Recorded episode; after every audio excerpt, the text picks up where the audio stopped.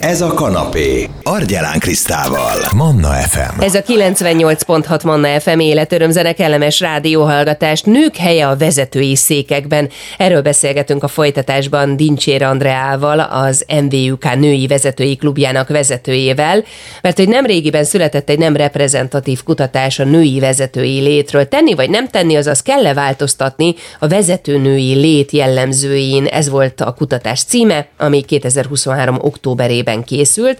A Magyar Vállalatvezetők Üzleti Közössége Női Vezetői Klubja indította tulajdonképpen ezt a kezdeményezést. Na de hogyan és miként kezdődött egyáltalán, mi indokolta ennek a kutatásnak a meglétét? Ez a történet nem most indult el, nem 2023-ban indult el, hanem igazából öt évvel ezelőtt, amikor a Magyar Vállalatvezetők üzleti közösségének volt egy koedukált eseménye, Pont nőnapra esett ez, a, ez az esemény, közel száz cégvezető regisztrált erre az eseményre, ugye ez egy üzleti kapcsolatépítő tudás, tapasztalat megosztó esemény volt, és akkor a, a vezérigazgatója az MVUK-nak, Horváth János mondta a csapatának, hogy hát vegyünk virágot a hölgy résztvevőknek, és kiderült, hogy a száz résztvevőből összesen nyolc fő, nyolc virágot kellett volna menni, mert nyolc hölgy volt éppen a résztvevői listán abban az időben, és hát ő egy,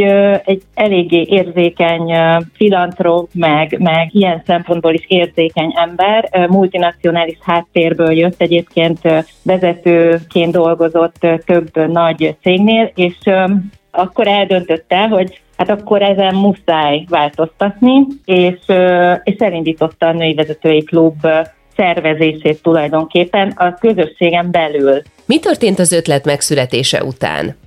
múlt az idő, és két-három hónappal az indulás után én akkor eljöttem éppen a, a, a munkahelyemről, vagyis hát eltávoztam a, a multinacionális karrieremből, ismertük mi egymást régen, mi együtt indultunk a karrierünk elején, és akkor megkérdezte, hogy hogy akarom-e vezetni a női vezetői klubot, és nekem ez előtte is szívügyem volt, a munkapiaci esélyegyenlőség természetesen, úgyhogy én örömmel mondtam erre, erre igent, és aztán el is indultunk, és eltelt két-három év, inkább három, és úgy éreztem, hogy muszáj stratégiai alapokra helyezni a, a működésünket, muszáj stratégiát alkotni, muszáj előre tervezni, számokra alapozni azt, hogy a következő egy-két évet uh, hogyan építjük föl, és uh, mit ajánlunk ugye a cégvezető hölgyeknek, akik ugye a tagvállalatainknak a, a első vagy második számú vezetői, és akkor készítettük el az első ilyen kutatást kettő évvel ezelőtt, és hát óriási sikere volt ö, olyan szempontból is, hogy, hogy adtunk információt, ugye ö, példanélküli volt addig ez a kutatás, mert a magyar KKV szektort, a, a nagyobb méretű magyar tulajdonú KKV-kat női vezetői témában senki nem kutatta le addig, tehát mi voltunk az első, és hát ezt a kutatást ismételtük meg idén azért, hogy lássuk, hogy mi történt két év alatt. Történt-e változás, és ha igen, merre? Történt egyébként változás? Ugye nemrég volt a női vezetői klub, ahol ismertették az új eredményeket.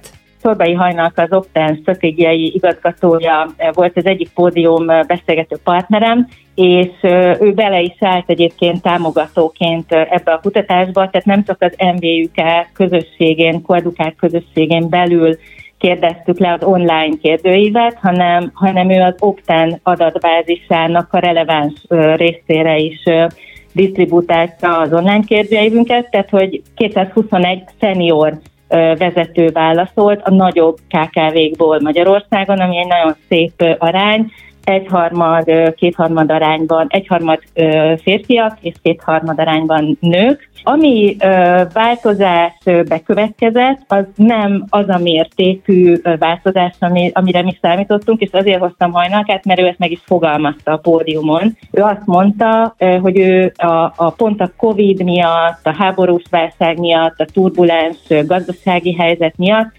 azt gondolta, hogy a, az empatikus női vezetők, ugye sztereotipikusan nyilván gondolkodva, de hogy, hogy a női vezetők, a női vezetői stílus előtérbe fog kerülni, és sokkal több női vezető fog pozícióba kerülni, Hát ehhez képest egy ilyen néhány százalékos változás érzékelhető, úgyhogy nem következett be az a, az a nagy változás, amire, amire számítottunk, de én erről azt gondolom, és ezt ott mondtam neki is, hogy ugye mi hosszú távon építkezünk, tehát hosszú távon az a célunk itt a női vezetői klubbal, hogy, hogy erősítsük a női vezetők pozícióját, arányát és elismertségét, és nem csak a közösségen belül, hanem a, hanem a magyar gazdaságban. És, és ha minden évben néhány százalékot emelkedik a női vezetők aránya, akkor én boldog leszek, mert tíz éven belül, vagy viszonylag rövid időn belül elérjük az ideális, talán az ideális arányt a, a, a gazdaságban, a, a, gender, gender terén. Mi lenne az ideális arány? Igen, ez egy, ez egy jó kérdés, ezt többször, többször megkapom.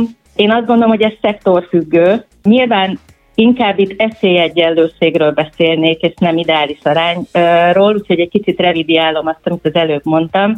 Én inkább esélyegyenlőségről beszélnék, tehát hogy az az ideális, hogyha egyenlő esélyekkel indulunk egy-egy vezetői pozícióért, és hogyha egy férfi szeretne megkapni egy pozíciót, az pont ugyanolyan esélyekkel induljon érte, mint egy nő, pont ugyanolyan fizetést kapjon, pont ugyanannyit kelljen tennie érte, ami, ez, ami ugye mondjuk például a fizetéseket tekintve, ugye kaptunk egy nem régen egy Eurostat számot, a 17,3%-os fizetésbeli különbséget ugyanolyan tapasztalati háttérrel, ugyanolyan tudás háttérrel, ugyanabban a pozícióban egy nő 17,3%-kal kevesebbet keres Magyarországon. Mit jelent ez a 17% pontosan? Ugye ezt lefordítod, akkor ez azt jelenti, hogy ugyanabban a pozícióban, ugyanolyan háttérrel ismétlem, novemberben, decemberben a nő ingyen dolgozik a férfihoz képest. Tehát, hogyha ezt leosztod ugye az év 12 hónapjára, akkor két hónapot egy nő ingyen dolgozik. És nyilván ez egy átlagos szám, és messze nem érvényes minden szektorra, meg minden szégre, de, de van egy ilyen Eurostat számunk. Mi a legnagyobb akadály, ami miatt a nők nem tudják áttörni a gátat? Érdekes, hogy így fogalmazol. Nem, nem biztos, hogy nem tudják áttörni, sokan áttörik, sokan valóban nem tudják, tehát hogy igazat kell, hogy adjak neked sok esetben. Ez nagyon komplex, tehát hogy erről akadémiai székfoglalót kellene tartani sok-sok napon keresztül, Indulnék a beidegződéseinktől, a neveltetésünktől, a poroszos oktatási rendszertől, a sztereotipikus gondolkodástól, ugye a, a generáció, előző generációkból hozott tipikus női-férfi képektől, tehát hogy mind a két oldalon rengeteg-rengeteg még a munka, tehát a férfiak oldalán is, és a nők oldalán is. Steigerwald Krisztián generációkutató is velem volt a, a pódiumon, és ő fogalmazott így, és én ezt nagyon szeretem ezt a mondását, hogy, hogy a női vezetők előtt nincsen még elég olyan női minta, hogy hogy legyünk egyszerre édesanyák, családanyák és vezetőnők, a férfiak előtt pedig az empatikus vezető mintája kevés még. És hogy és mi vagyunk igazából, akik most, most vezetnek, mi vagyunk az az első generáció, akik ezt, ezt valószínűleg jól meg fogják ugrani, és a mi gyermekeinknek mi már sokkal tudatosabban alakítjuk a, a gondolkodásmódját, a lelkületét, a, a jövőjét. Úgyhogy én nagyon bizakodó vagyok ezen a téren, de elképesztően komplex a probléma, kezdve a, a szektor specifikus kihívásoktól, a, mondom a beidegződésekig, a sztereotípiákig, a, akár a szabályozási hátteret is be, be lehet idehozni. Szóval sok, nagyon-nagyon komplex a, a, a történet, a cégvezetők gondolkodásmódja, de mind a két oldalon, sőt, így mondanám, minden oldalon érdemes változtatni, és kell is. Neked, Andrea, mi volt a legnagyobb nehézség a női vezetői klub létrehozásánál? Hát ez, ez egy érdekes kérdés. A mai napig egyébként szembesülünk ezzel a, ezzel a kihívással, Ugye a nővezetői klubban cégek a tagok, és a cégektől jönnek a, a, a női vezetők a női vezetői klubba, meg hát a női vezetők mehetnek ugye a koedukáltba, és meg a férfi vezetők is mehetnek a koedukált részébe az üzleti közösségnek, és ö, számos olyan helyzet van, amikor nem a nő a, az aláíró, nem a nő az első számú vezető, és ö, a férfinak, a férfi első számú vezetőnek nem jut eszébe azt mondani, hogy figyelj, menjél el a női ö, vezetői klubba, fejlődjél, kapcsolódjál, ágyazódj be a magyar gazdasági életbe, építs nagyon gyümölcsöző üzleti kapcsolódásokat, tanulj, inspirálódj, nem jut eszébe elküldeni kvázi a női vezetőt, és az érem másik oldala, hogyha a női vezető szeretne jönni, és beszél az első számú férfi vezetővel, akkor nem írják neki alá a, a szerződést. Tehát, hogy, hogy nem engedik be a, a női vezetői klubba, mert más a prioritás, mert tehát ilyen is van nyilván, most főleg ebben a turbulens gazdasági környezetben, ez tök teljesen valid, teljesen valid indok, de, de hogy, hogy sok esetben megtehetné a cég, de nem tudom, vagy pozícióféltésből, vagy, vagy valamilyen más oknál fogva nem engedik a női vezetőt a, a női vezetői közösségbe.